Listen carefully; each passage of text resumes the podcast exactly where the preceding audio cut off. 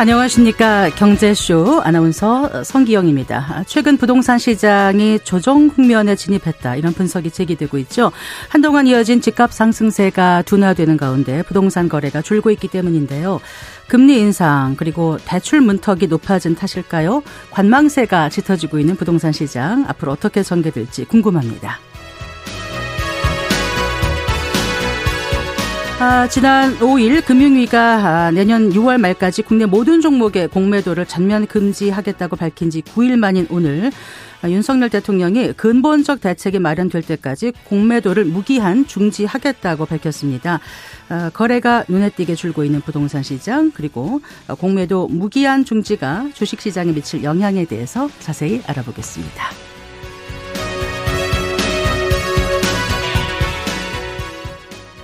네, 성기영의 경제쇼 출발하겠습니다. 유튜브도 함께 갑니다. 아, 가을이면 이사철이라고 하는데 아파트 거래량이 여름 비수기 때보다 줄었다고 합니다. 아, 그러면서 시장에 매물은 쌓이고 있다는데요. 어, 채상욱 커넥티드 그라운드 대표와 함께 아, 최근 부동산 시장 흐름 살펴보고 또 앞으로의 시장 전망도 해보겠습니다. 채상욱 대표님 어서 나오십시오. 네, 안녕하세요. 최상욱입니다. 네, 반갑습니다. 어, 최근 부동산 시장 상승세가 둔화된 모습이죠. 네. 어, 올해는 연초에는 시장을 많은 분들이 굉장히 좀 하락세가 작년이랑 같이 이어지지 않겠느냐. 네. 이렇게 연초에 상당히 좀 부정적인 전망을 했었던 것 같습니다. 어, 그런데 2분기부터 특례보금자리론이 좀 시장의 마중물 역할을 했고, 그리고 3분기에는 50년 만기 주택담보대출 같은 게 마중물 역할을 하면서 시장을 좀 강세장으로 돌려 세웠거든요. 네. 그래서 전년도 하락폭이 뭐 서울 같은 경우에도 작년에 18% 넘게 지수 기준으로 빠졌었는데 올해는 또 거기서 바닥에서 거의 한 10% 이상 올라왔기 때문에 네. 그 고점비 다 회복한 건 아니지만 강세장 분위기가 났거든요. 그런데 추석 이후부터는 어 특례 보금자리론도 거의 준 중단을 하고 금리 높이고 그리고 50년 만기 주담대에 대해서는 좀 규제를 이어가고 있고 하다 보니까는 10월, 11월 되고부터는 거래량이 위축이 되면서 네. 주택 매매 가격 상승률도 둔화가 되고 있어요. 그래서 지금은 소위 부동산 시장에 뭐 동장군이 찾아왔다 요렇게 표현할 수가 있을 것 같습니다. 네. 동장군 하면 이제 꽁꽁 얼어붙는다 뭐 이런 거란 말씀이신 거죠? 네, 거래량도 네. 8월에 그러니까 작년에 한국 부동산이 뭐 정말 말 그대로 얼어붙은 시장이 2022년인데 이때는 서울 기준으로는 월 평균 거래량이 천 건도 안 됐어요. 아. 그거가 서울에 아파트가 180만 채가 있다고 생각하면은 1년에 어, 만 건 거래가 된 건데 그거는 뭐 0.4% 거래가 된 거니까 0.45% 거래가 된 거니까는 네. 어, 서울에 있는 아파트가 한 바퀴 돌려면은 소위 거의 뭐 200년 필요하다 이런 얘기가 되는 거거든요. 그만큼 거래가 위축됐다가 올해는 올라와서 8월까지 꾸준히 상승했고 3,800세대까지 월간 거래량이 올라갔었다가 지금 그게 다시 내려오고 있습니다. 네. 그래서 거래량 지표도 그 거래 신고가 뭐 30일 이내 하게 돼 있기 때문에 어, 후행적으로 계속 좀 보긴 해야 되겠지만 8월을 고점으로 거래량이 내려오고 있고요. 그리고 10월, 11월 들어서부터는 거래량이 3,000건 초반대 그리고 다시 2,000건대 이렇게 내고 내려가고 있으니까 어, 시장에서 느끼는 그런 거래 관련 분위기도 굉장히 위축되고 있고 뭐 네. 침체돼 있다 이렇게 보시면 지금 말씀하시는 180만 채 월 평균 얼마 이거는 아파트만 말씀하시는 거예요? 아니면 네, 아파트만 얘기한 거고 서울 전체는 아. 380만 호의 주택이 있어요. 그래서 네. 단독 빌라 다가구 연립을 다 포함해서 380만 호고 아파트가 180만 호 정도 되는데요. 네. 통상적으로 서울 아파트 매매 거래량을 보통 얘기를 많이 하거든요. 음. 그래서 그 말씀 드렸습니다. 네. 그러면 평년에 이 정도면은 뭐 거래 절벽이다 하지 않고 그냥 보통의 평년 수준의 거래량은 월 평균 어느 정도 아, 예. 네. 좋은 질문이신데 평균이라고 합니까? 어, 2022년 전에 우리나라 서울 주택의 연간 평균 매매 거래량은 뭐 적을 때는 6만 건, 그리고 많을 때는 10만 건 이상 아파트 매매 거래가 있었어요. 연간. 예, 그래서 네. 월로 환산하면은 어 5천에서 8천 정도 네. 거래가 됐거든요. 네. 그게 22년에 월에 800건으로 내려가 버려요. 그러니까 아, 거의 10분의 1 토막이 나게 되거든요. 그랬군요. 예, 그리고 올해는 어 1, 1분기에는 어 거래 위축이 이어졌었지만 2, 3분기는 꾸준히 올라서 이게 3,800까지 갔으니까 많이 회복을 한 거죠. 음. 그러다가 지금은 다시 3,300 또 뭐 2,800 이렇게 내려갈 것 같습니다. 네. 자, 그러니까 거래는 지금 음, 좀 둔화되는 건 확실한 거고요. 네네. 그러면 매물은 어떻습니까? 아, 예. 그것도 어 통상적으로 지금 4분기 들어서 거래 위축이 있는데 그 상황에서 부동산 매도 물량은 어 크게 올라서 지금 한 8만 호 육박하는 수준으로 아파트 매도 물량이 올라와 있거든요. 이 아파트 매도 물량이라는 게 올해 뭐 한 달 전만 해도 7만 대였는데 네. 이게 올라오는 속도가 좀 심상치 않다 보니까는 그러니까 요약하면 8만 호 넘는 아파트 매도 물량이 있는데 월간 거래는 3천 건 미만이니까 예, 거래가 소화가 안 된다는 말이 되는 거잖아요. 네. 그래서 아마 이런 것 때문에 시장을 조금 더 그 부정적으로 보시는 분들도 많아지는 것 같고 그리고 올해 2, 3분기 그래도 하락세였던 시장을 돌려세웠던 여러 특례 보금자리론 같은 프로그램들이 있었는데 네네. 네. 이런 것들이 일단락된 구간이고 내년 3월까지는 재시행이 없거든요. 그러다 보니까 현재부터 내년 3월까지는 뭐 상당한 위축세가 이어지지 않겠냐 이렇게 전망하고 있습니다. 네. 그러면 그 매매 물건도 그 집계가 뭐 해마다 달마다 되는 게 있나요? 네. 아까 그 아. 이제 거래량은 뭐 연간 평균 6만이면 네네. 매물은 뭐 연간 평균 이렇게 나온 게 있나요, 혹시? 아, 아니요. 매물 데이터는 국토부가 공식적으로 그 공개하는 데이터는 아니고요. 네. 국토부는 어 거래량, 거래량이랑 그다음에 인허 분양 물량, 착공 물량, 중공 물량 그리고 미분양 물량 이거를 월에 한 번씩 이제 데이터를 공개하고 있습니다. 그 아파트 매물 물량은 그 중개 거래를 담당하는 뭐 이제 아, 아, 뭐 몇개 그 기업들에서 그 관련된 수치 정보를 제공을 하고 있는데 네. 이런 것들이 뭐 잘못된 정보는 아니기 때문에 그 인용들이 되고 있습니다. 음, 그렇군요. 자, 상승폭은 둔화되고 거래는 줄고 매물은 늘고 네. 전형적인 이제 약세장 아까 네. 말씀하신 대로 이렇게 가다가는 동장군을 맞이할 수 있다. 뭐 이런 생각이 들긴 네. 하는데요. 네네 맞습니다. 왜 그렇다고 생각하시는지 좀 분석을 부탁드릴게요. 아뭐 큰 단기적인 관점에서 보자면은 올해만 놓고 보자면은 올해 2, 3분기 시장을 조금 돌려 세웠던 게 어, 정책 모기지라는 프로그램이었고요. 네네. 네. 정책 모기지가 어, 올해 40조 원 예산으로 시행이 됐거든요. 네. 그리고 3분기가 특히 크게 좀 강세장 분위기가 시연이 됐는데 3분기에는 월에 어 4조 원 이상씩 월에 5조 원씩 대출 나갔던 게 50년 만기 주담대였어요. 네. 이게 한 6월부터 10월까지 6, 7, 8, 9, 10 거의 어 이것도 거의 한 40조 정도 되는 그러니까 60, 30조 정도 되는 물량이 나간 거거든요. 네. 그래서 가계 대출 증가세가 올해 2, 3분기 때 좀 상당하게 큰 폭으로 나타났고 네. 이런 부분 때문에 좀 강세장 면모가 있었다가 10월부터 이 두 개가 다 동시에 꺼져 버려요. 네. 그렇기 때문에 어 대출 수요 증가세가 10월, 11월부터 줄기 시작하면서 네. 어 지금 시장 침체가 조금 왔다 이렇게 보시면 될 것 같고요. 그러면은 이런 특별한 프로그램이 없을 때 는뭐 어땠냐 하게 되면은 작년이라든가 그 더 과거를 보게 되는 건데 뭐 잘 아시겠지만 우리가 2022년부터 DSR이라고 하는 네. 가계대출 규제를 전면 시행을 했고요. 총부채 원리금 상환 비율. 네, 네. 그 DSR 시행하고 나서부터 어 거래량이 평년에 반토막으로 줄어들었었거든요.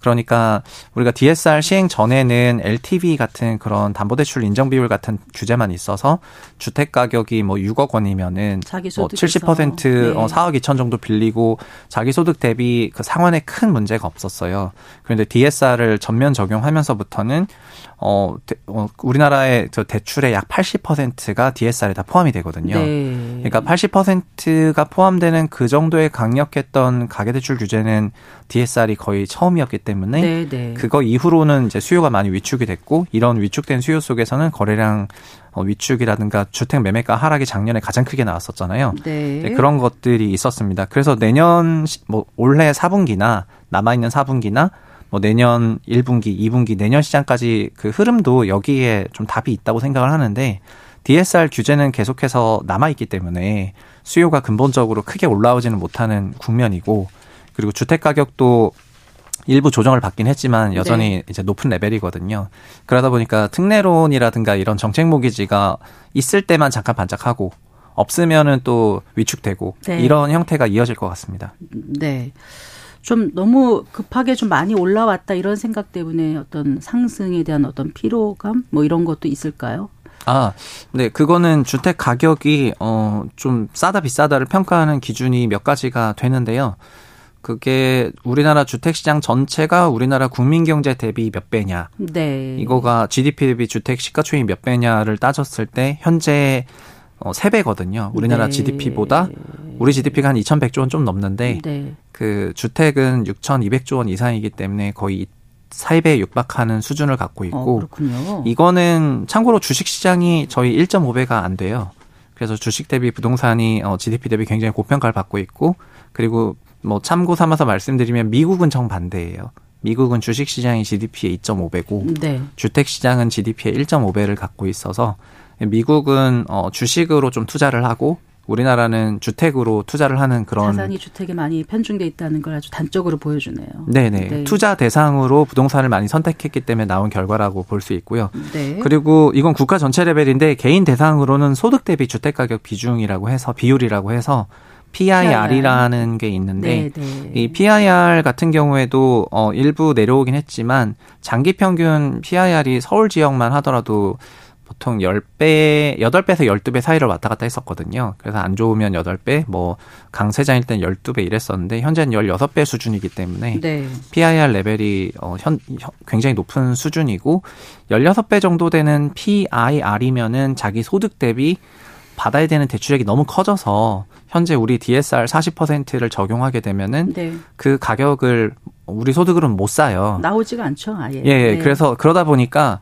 어 가격이 무조건 하락하냐 뭐 이런 게 아니고 가격이 장기간 횡보하더라도 네. 우리 소득이 올라갈 때까지 좀 그거를 구매력이 못 올라오거든요. 네, 네. 예, 한몇 년간 소득 성장이 있어야 그 현재의 명목 가격을 이제 살 수 있는 그런 구매력이 나올 거기 때문에 DSR 40% 규제 하에서는 소득 수요가 크게 올라오긴 어렵고 그래서 전반적으로 이런 좀 침체되거나 위축되어 있는 그런 경향의 분위기는 장기간 이어질 것 같습니다. 네, 그렇죠. 경제 성장률 전망치가 높지 않고요. 지금 물가 상승률은 높고 그런데 구매력은 떨어지니까 네네. 당분간 이렇게 확 올라갈 만한 그런 상황은 펼쳐지기 어렵다라고 판단하신다는 말씀이신 거죠? 네, 우리나라 부동산이 뭐 음. 뭐 지난 50년간 계속 올랐던 거는 사실인데 네. 그 계속 상승을 하는 거는 우리나라 경제 성장률이 계속 이제 플러스를 기록했던 기간이 압도적으로 많기 때문이고요. 어 다만 그 경제 성장률이 좀 위축이 됐을 때 뭐 97년이라던가 2010년도처럼 경제 성장률이 마이너스 위축됐을 때라던가 이럴 때는 주택 가격도 하락을 했었거든요. 네네. 네. 이런 경우를 제외한 주택 가격 하락은 언제 나왔었냐면은 가계 부채가 축소될 때 나왔어요. 그러니까 가계 부채가 증가될 때는 큰 폭의 주택 가격 상승이 나왔었고요. 어 그게 98년부터 2005년까지였고요. 네네. 그리고 두 번째 가계부채 급상승기가 2015년부터 21년까지거든요. 네. 그래서 우리가 생각하는 그 주택시장 초강세장이었던 시점이 어 98에서 2005년, 15년에서 21년이기 때문에 가계부채 네. 상승기와 정확히 매칭이 되고 네. 가계부채가 위축됐던 시점에는 주택 가격이 하락세거나 약세장을 경험을 했는데 네. 어 그게 2003년에 카드 사태 있으면서 가계부채가 큰 폭으로 위축된 적이 있었어요. 네, 네. 그때 우리나라 주택가격 상승률도 거의 마이너스 육박할 정도로 내려갔었고 그리고 2010년에서 12년 사이에도 가계부채가 위축됐을 때 네. 서울도 마이너스로 내려갔었거든요. 그때는 그리고 가장 최근엔 2022년 작년 네. 작년에 우리가 가계부채를 어 9조 원 상환할 정도로 마이너스를 기록을 했는데 처음으로 가계부채가 음수였습니다. 보통 가계부채는 네. 증가율이 꺾였지 항상 양수였는데 네, 네. 작년은 최초의 음수를 기록을 했고 그래서 가격 기준으로는 18% 하락을 했거든요. 네. 그래서 주택 시장은 크게 보면은 가계부채 사이클을 타 왔습니다.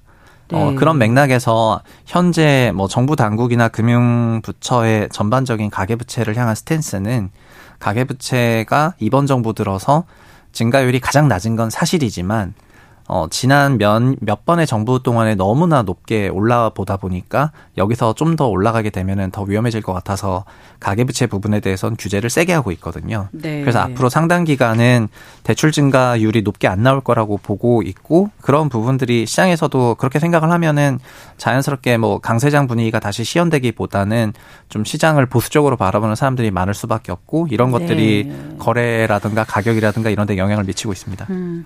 큰 틀에서 보면 이제 집이 많으면 집값이 당연히 비싸지진 않을 것 같다는 생각을 일단 하게 되잖아요. 그래서 항상 이제 공급에 주목을 하게 되는데 네. 정부가 이제 부동산 시장 안정을 위해서 뭐 여러 가지 공급 대책을 내놓고 있는데 실제로 착공 실적이 중요하다면서요. 어, 네. 네. 그 제가 대출을 말씀드린 건 수요 부분이고 네. 그다음에 분양과 준공은 어그 공급 부분이거든요. 그래서 공급도 가격에 영향을 미치는 중요한 요인 중의 하나고 어 올해 그래서 시장에서는 이런 게 좀 있었는데 올해 주택 분양 시장이 좀 좋지 않다 보니까 네.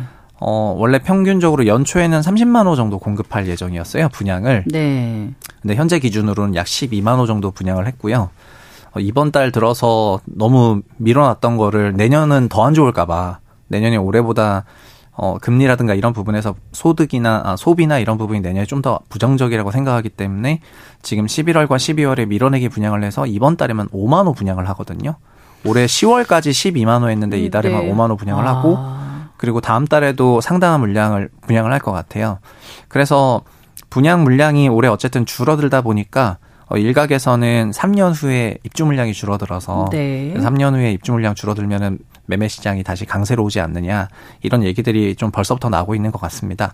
어, 그런데 그 정반대 사례가 뭐 2015년에 있었는데 우리나라가 평균적으로 30만 호 분양하는 나라였는데 2015년에 어, 주택 경기가 돌아서면서 2008년 리먼 사태 때부터 분양을 못했던 몇 년간 묵혀놨던 물량들이 음, 일제히 네. 분양되면서 그해 52만 호가 분양이 돼버려요. 아 분양으로? 네. 네. 그러니까 3년 후에 2018년인데 18년. 3년 후에 입주 충격이 온다, 입주 폭탄이 온다 이러면서 당시 2015년 12월에 국토부 장관이었던 이제 강호인 국토부 장관이 네. 우리나라 수요 대비 공급이 너무 많다는 인터뷰를 했고 16년 초에 그러니까 일부 시장이 한 게 아니라 정부가 나 이제 이런 발언을 했죠. 공급이 너무 아, 많다. 그랬었나요? 예, 그런 발언을 하니까 16년에는 어 전반적으로 시장이 지금 공급 폭탄 때문에 주택 시장이 침체장이다. 막 이런 발언을 했었거든요. 네. 그런데 막상 2018년이 되니까 공급 중공 물량이 많긴 했는데 어 2018에 우리 수요 증가 속도가 더, 더 세서 네. 그래서 그 위기 위기라고 생각하면 위기인데 그거를 너무나 자연스럽게 넘겨버렸고요. 네. 그래서 지금도 저는 마찬가지라고 보고 있는데 올해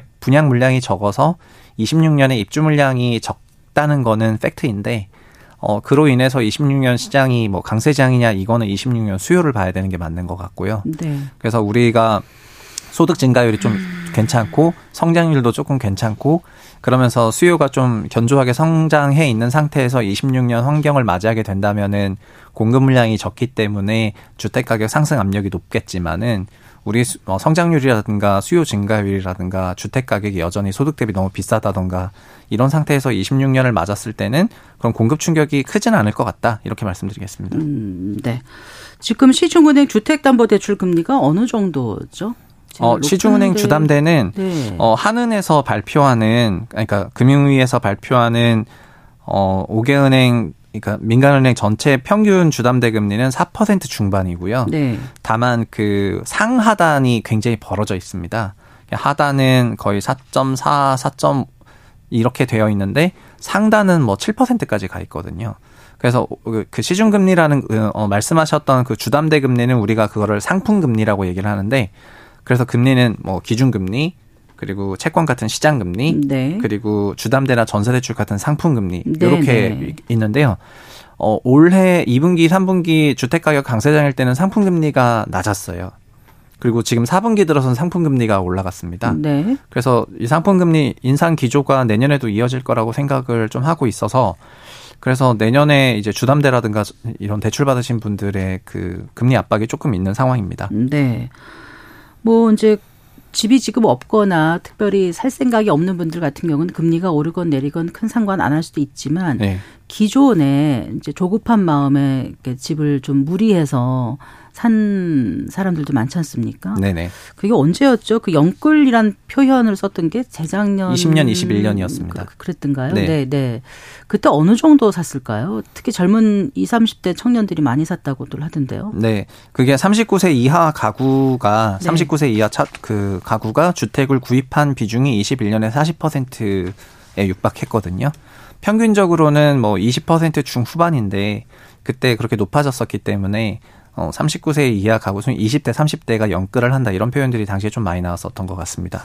그리고 그게 지금 2년 지나서 한 22년 정도 됐을 때 주택 시장이 하락을 하니까 이제 그게 그들에게 뭐 자산적인 측면에서 충격으로 갔었던 것 같고요. 어 그리고 그 당시에 영끌은 어떻게 보면은 그 문재인 정부 때 청약 가점제 100%라는 제도가 있었는데요. 네, 네. 그 가점제 100% 기준으로는 39세 이하가 높은 가점을 받기가 어려워요.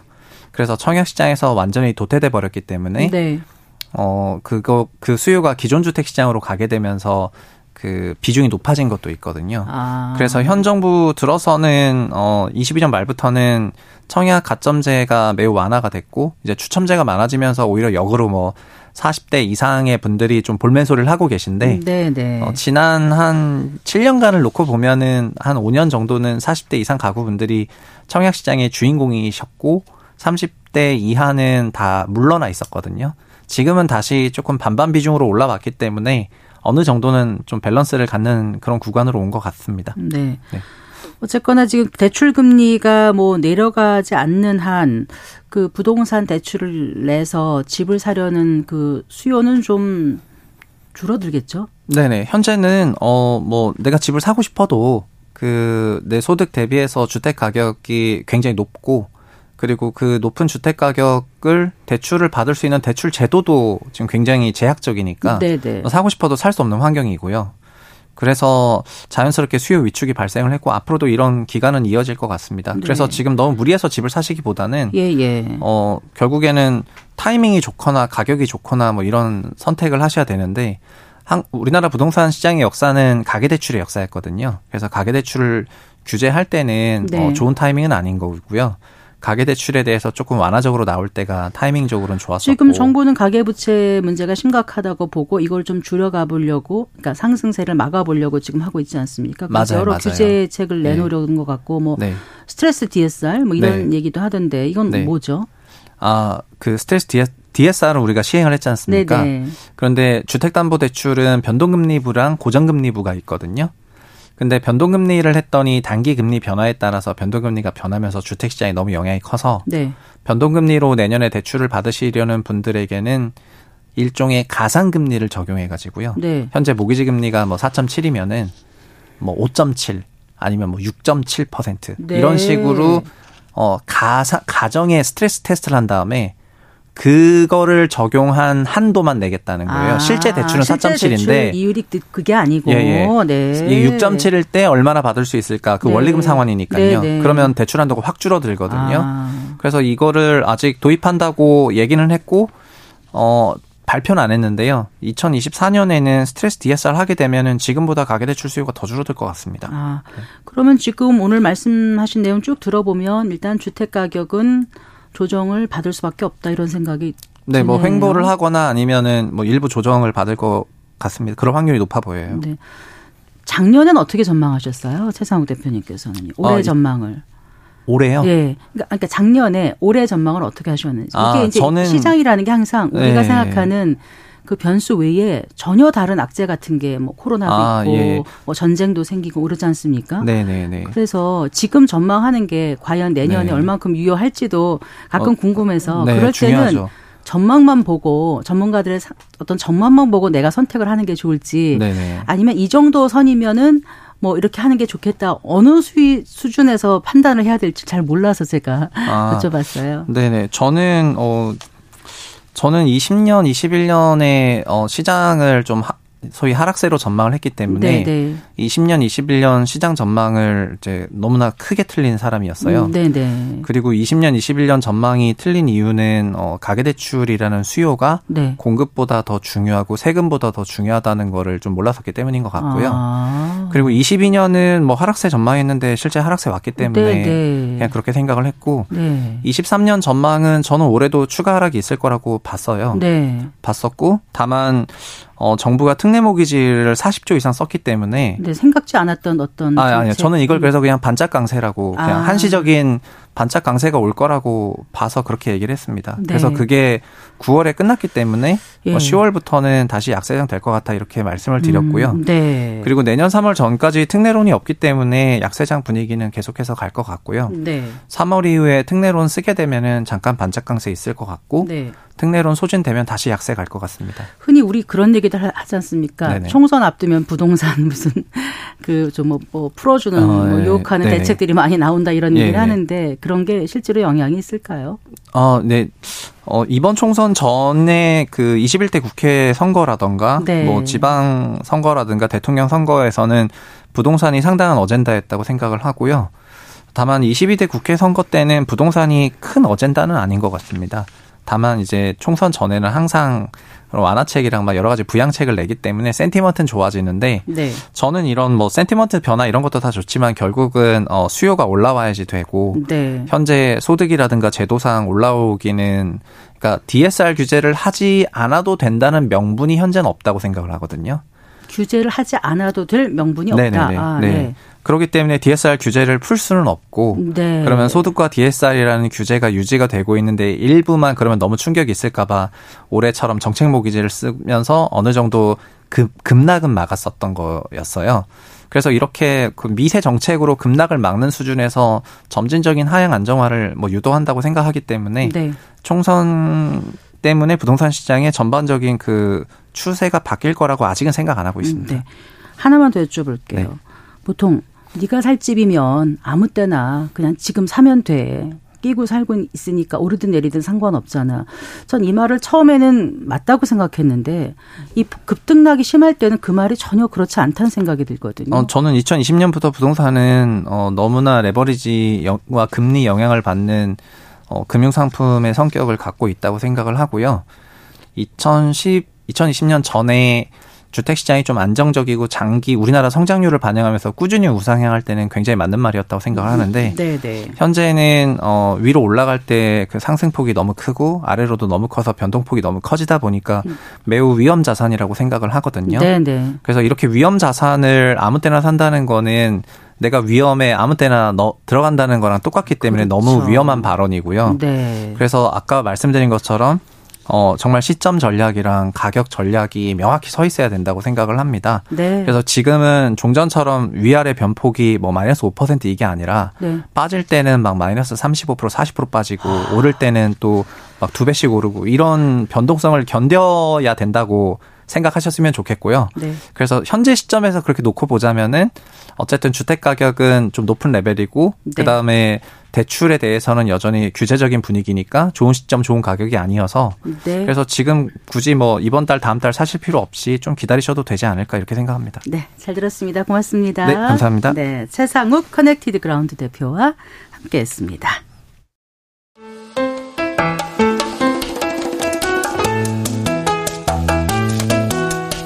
대한민국 최고의 경제 전문가만 모십니다. 어렵고 지루한 경제 프로그램은 거부합니다. 유익하고 재미있는 경제쇼.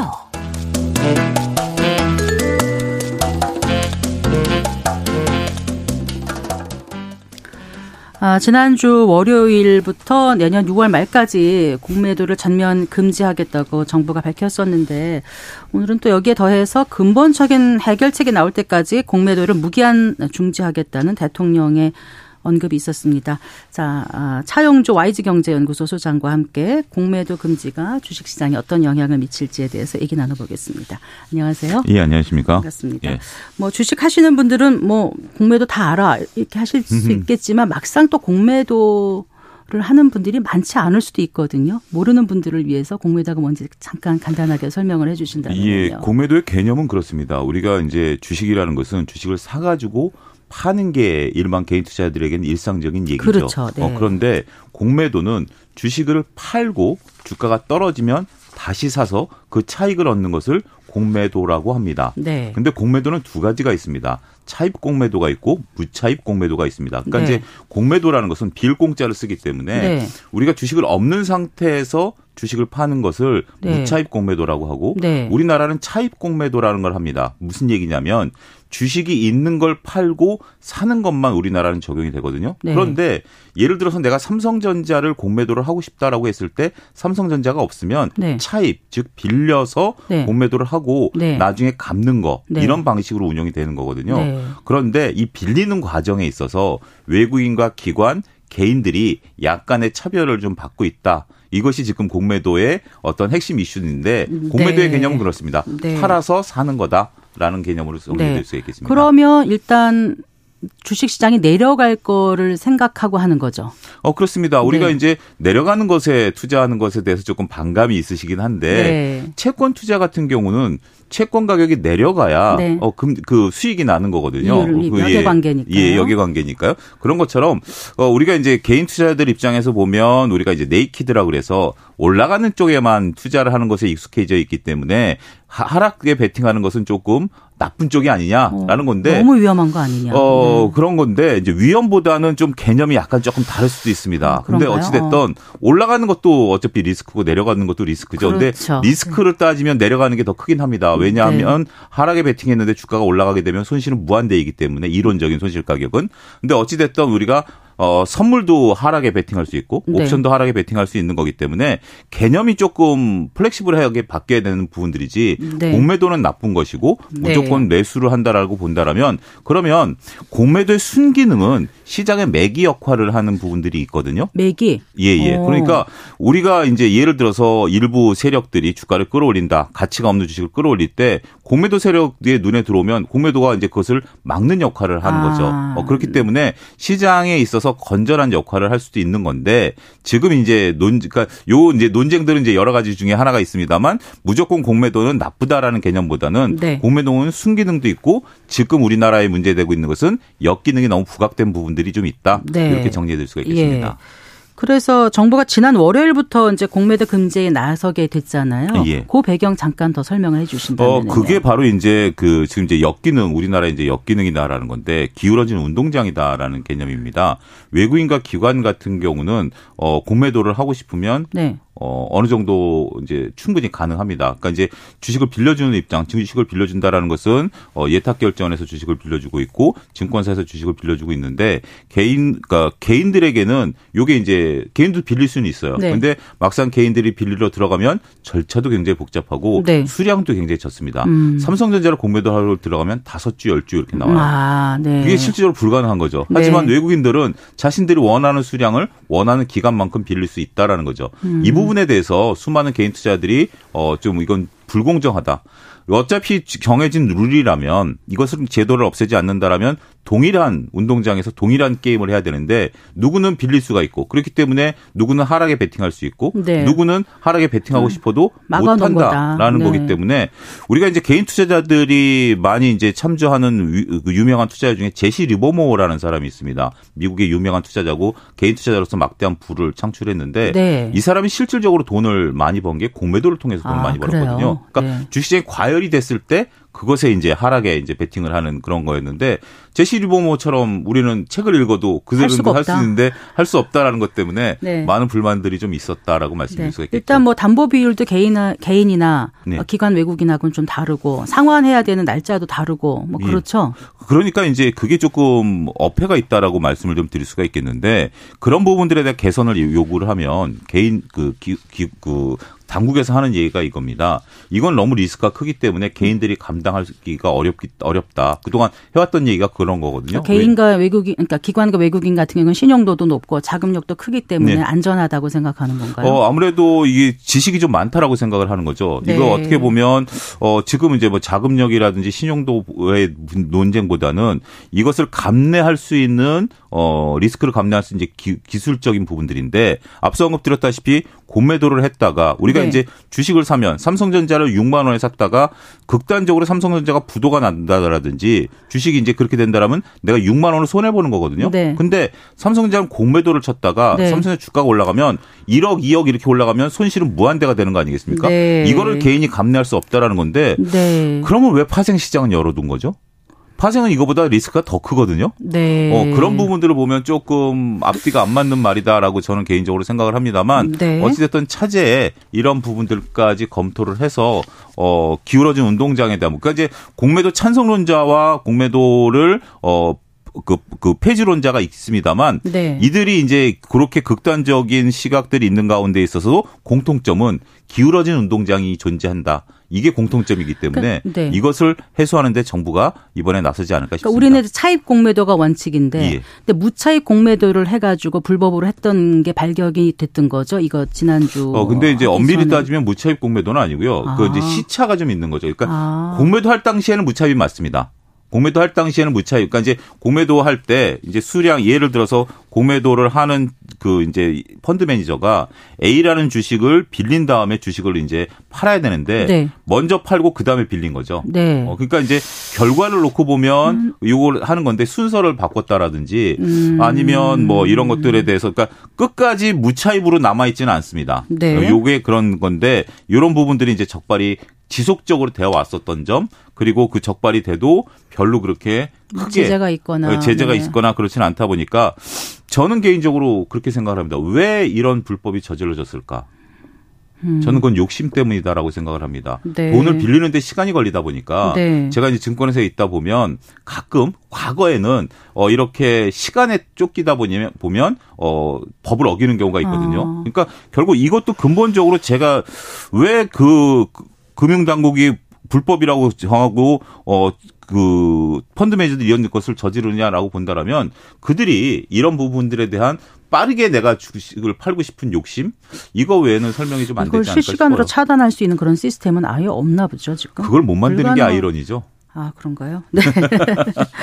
어쨌거나 네. 그래서 지난 6일에 그렇게 돼서 당일 엄청 올랐었죠. 그렇죠. 그러다가 또 그 다음 날은 또 많이 하락했어요. 예. 지금 한 열흘 가까이 됐는데 그동안 이게 그럼 영향 어느 정도 효과가 있, 너무 짧은 기간이라서 효과가 있다 없다 판단하기는 좀 어렵겠습니다만. 그렇습니다. 이게 이제 긴 기간 동안 이루어지는 부분들이기 때문에 월요일 날은 일단 기대감으로 주가가 좀 올랐고요. 특히 이제 특정을 보게 된다라면 공매도 상위 종목들이 네, 네 나옵니다. 네, 그거는 네. 여러분들이 KRX 증권거래소 가시면 홈페이지에 매일매일 숫자가 업데이트 되거든요. 네, 네. 근데 아이러니는 그날 공매도가 많은 종목들이 주가가 올라가기보다는 음. 특정 업종에 있는 종목들이 상한가를 간 거죠. 네. 그들 그들이 공 매도가 양이 적은 건 아니었습니다. 네. 근데 만약에 공매도를 다 멈춘 상태라면 공매도가 많았었던 종목이 상한가를 가야 되는데 네. 특정 공매도를 이제 뭐 외치고 있는 어 그런 업종이 상한가를 갔다라는 거죠. 그런데 말씀하신 것처럼 그 다음 날 오전까지 오르다가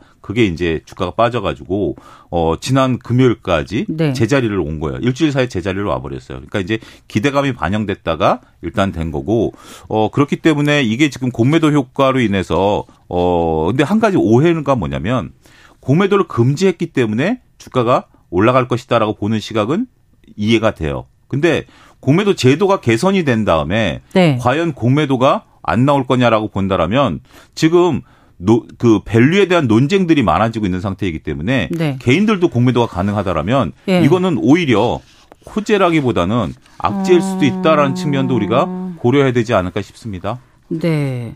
어쨌거나 공매도 거래 비중은 그럼 외국인이 차지하는 비중이 높은가요? 아, 절대적으로 높습니다. 외국인들이 거죠? 가장 높고요. 특히 오. 이제 우리가 long short 펀드라 그래서 네. 외국계에서 운용하는 헤지 펀드 운용하는 측에서 보면 어, long short 전략을 짜거든요. 그러니까 이제 우리가 한쪽으로 가장 이제 리스크가 큰 게 naked 전략이라 그래서 한쪽 방향으로 가는 겁니다. 한쪽 방향으로 사거나 한쪽 방향으로 선물을 팔거나 하는 건데 그들 입장에서는 long short 전략을 통해서 적절하게 포트폴리오를 유지해 가지고 주가의 변동성을 놓고서 내가 한 5%면 5%, 6%면 6% 이제 고정을 시켜 놓으면 네. 안정적으로 수익을 따박따박 창출해낼 아, 수 있는 거거든요. 네. 그러니까 이제 공매도를 한다라면 단순하게 공매도를 하는 건 아니에요. 파생과 연계돼서라든지 ETF랑 연계돼서 한다라든지 이런 걸 통해서 공매도가 이루어지는 상황이기 때문에 한쪽 방향으로 무조건 주가가 빠져라라고 하는 것은 야 다소 오해가 좀 있다라고 그 말씀드릴 수 있습니다. 공매도 하는 개인 투자자는 얼마나 되는지 이게 집계되고 이런 건 없죠. 거의 없다라고 보시면 될것 그렇죠. 같아요. 실질적으로 아까 제가 말씀드렸다시피 저도 해서 이제 오늘도 보니까 삼성전자 다섯 주 가능하더라고요. 삼성전자 다섯 주를 제가 해버리면 다른 사람이 또 못하는 거 아닙니까? 네. 그걸 가지고 무슨 공매도 효과가 나타난다. 개인은 실질적으로 하기가 어, 거의 막혀 있다 이렇게 보는 것이 어, 정석이지 않을까 싶습니다. 네. 그런데 이제 내년 6월까지가 아니고 네. 더 늘려서 지금 한다고 오늘 발표가 났지 않습니까? 어, 근데 이제 그 부분보다는 저는 그 대통령의 말씀을 그렇게 이해를 했습니다. 6월 그걸 이제 무한정을 한다라기보다는 네. 대통령께서 이제 이제 거론을 하셨고 특히 이제 대통령께서 MSCI 지수도 거론을 하셨거든요. 그렇더라고요. 예. 네, 네. 이게 이제 MSCI 지수에 들어가는 부분들이 이제 많은 투자들이 이러면 MSCI 선진국 지수에 못 들어가는 거 아니냐. 그러니까요. 네, 그런데 그거 다 알고 있다. 하지만 선진화되면 오히려 외국인들이 사람들이 좋아할 수 있다라고 보면 저는 이거 오래 끌고 가기는 더 오히려 부담된다라는 것도 알고 계시다라고 봐요. 어, 그렇기 네. 때문에 이 부분에 대해서는 법을 제대로 잘 고치자라는 의미지 네. 무한정 공매도를 금지시키겠다라고 한다라면 그거는 정말로 MSCI랑 멀어지는 거거든요.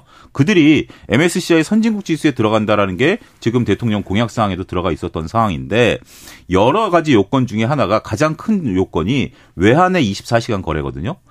전 정부에서 못했던 걸 현 정부에서 그걸 좀 늘려놨습니다. 네. 어, 그래서 거기에 가기 위해서 노력을 하는데 외환 시장을 24시간 연 거는 우리들한테는 굉장히 큰 리스크거든요. 네. 왜냐하면 우리 주말에 갑자기 우리나라 시간으로 밤에 외환 위기 같은 뭐 갑자기 다른 나라에서 뭐가 터지면 네. 우리 외환이 급속도로 유출될 수 있는 건데 그걸 열어놓은 상태에서 이 공매도 우리가 금지가 일곱 번째인가 여덟 번째 이유였었거든요. 이번에 탈락한 네. 이것 때문에 못 들어간다라고 그러니까 한다면 MSCI 선진국 지수 편입에 탈락한 탈락한 네. 이유가 그 정도이기 때문에 그거를 신경 안 쓸 수가 없는 거기 때문에 저는 기, 길어진다라기보다는 빠른 시간 내에 제대로 하자 이런 정도 의미로 해석해야 되지 않을까 음. 싶습니다. 음.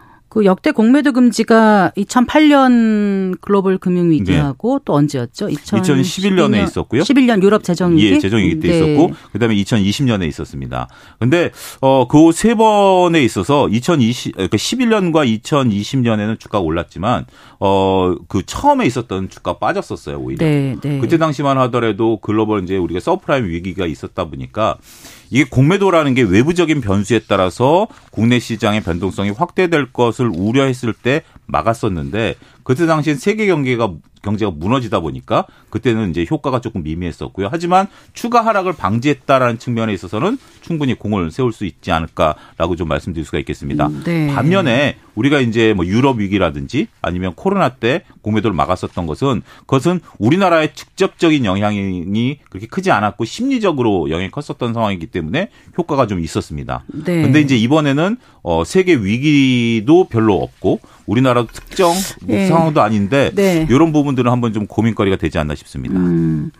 근데 주식 시장에 있어서 제일 중요한 게 뭐예요? 보통 수급이라고 그러나요? 어떻습니까? 어, 수급이 가장 우선하죠. 음. 우리가 이제 제, 뭐, 그러니까 증시 격언 중에 어, 여러 가지 이제 펀드멘탈이 근본이지만 네. 펀드멘탈 같은 경우는 중기적인 지표고요. 네. 가장 중요한 것은 수급인데 네. 일단 수급에 있어서 한 축인 공매도인데 네. 공매도가 실질적으로 전체 지금 우리나라에 현재 지금 남아 있는 공매도가 20조가 안 됩니다. 아. 그러면 코스... 공매도가 금지돼서 어느 정도 일정 부분 그 매도세를 제한하는 역할을 할 수 있어서 순기능을 네. 한다. 이거는 별 효력이 어, 그러니까, 없단 말씀이세요? 그러니까 그 순기능을 할 수는 있습니다만 그게 이제 대세적으로 주가를 끌어올릴 수 있는 거는 음. 2020년을 찾고 생각하시는데요. 네네. 2020년에는 동학개미 운동이라는 걸 해서 공매도 이후에 시장의 체력을 보게 된다라면 고객 예탁금, 주식을 살려고 들어온 예탁금이 70조였습니다. 예, 예. 지금은 45조고요. 아. 그때 당시 신용장고가 26조, 지금은 16조. 그러니까 체력이 약한 상태에서, 그러니까 건강한 상태에서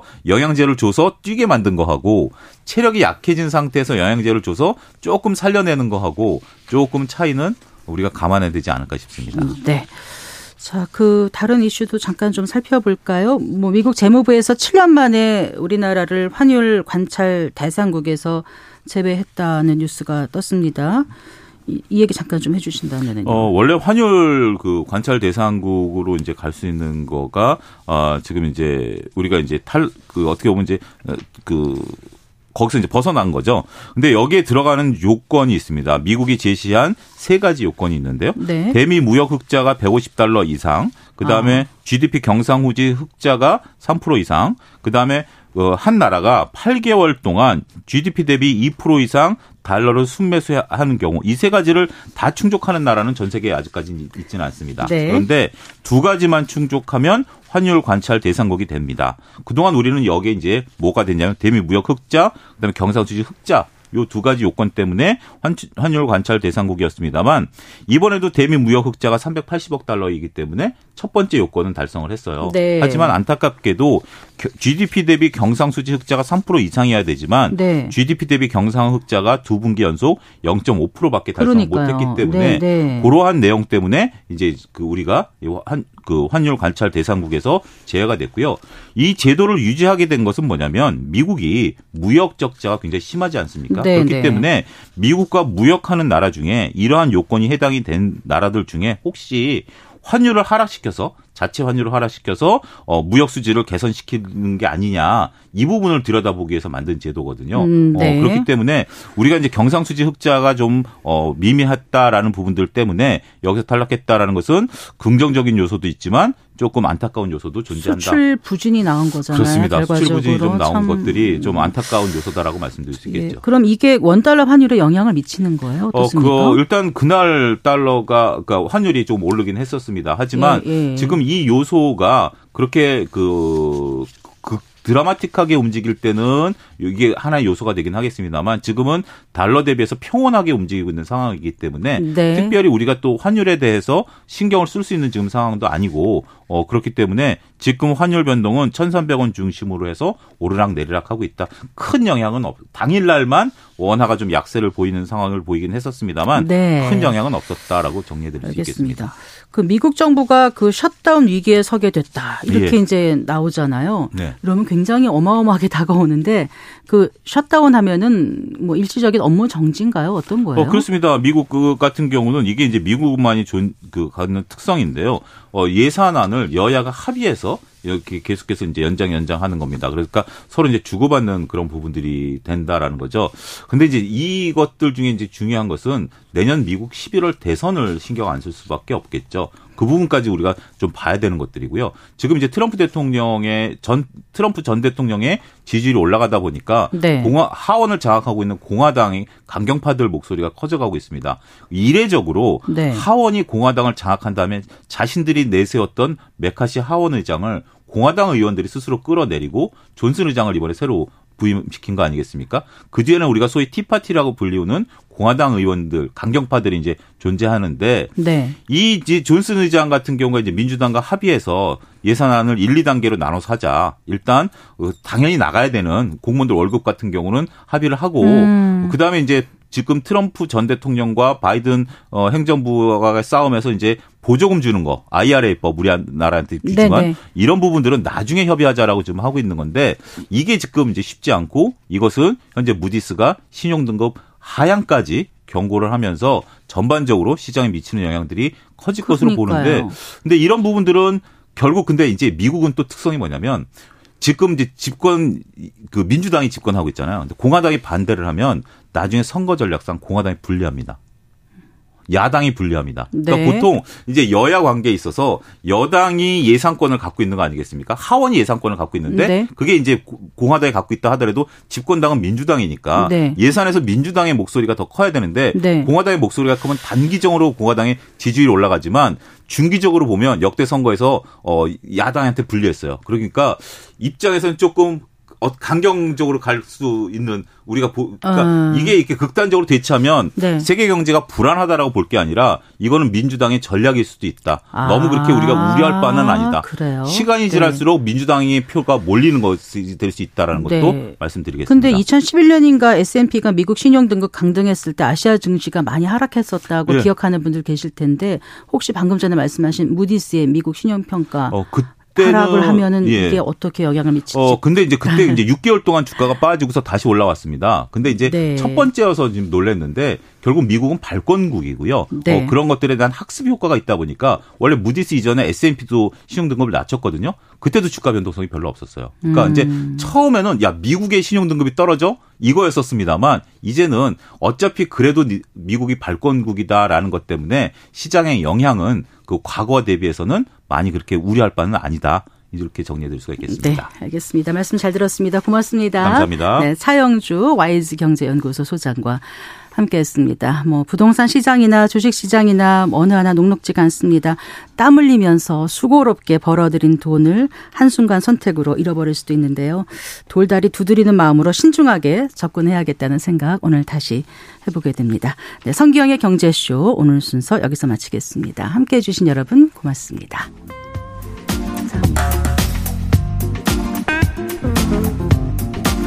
감사합니다.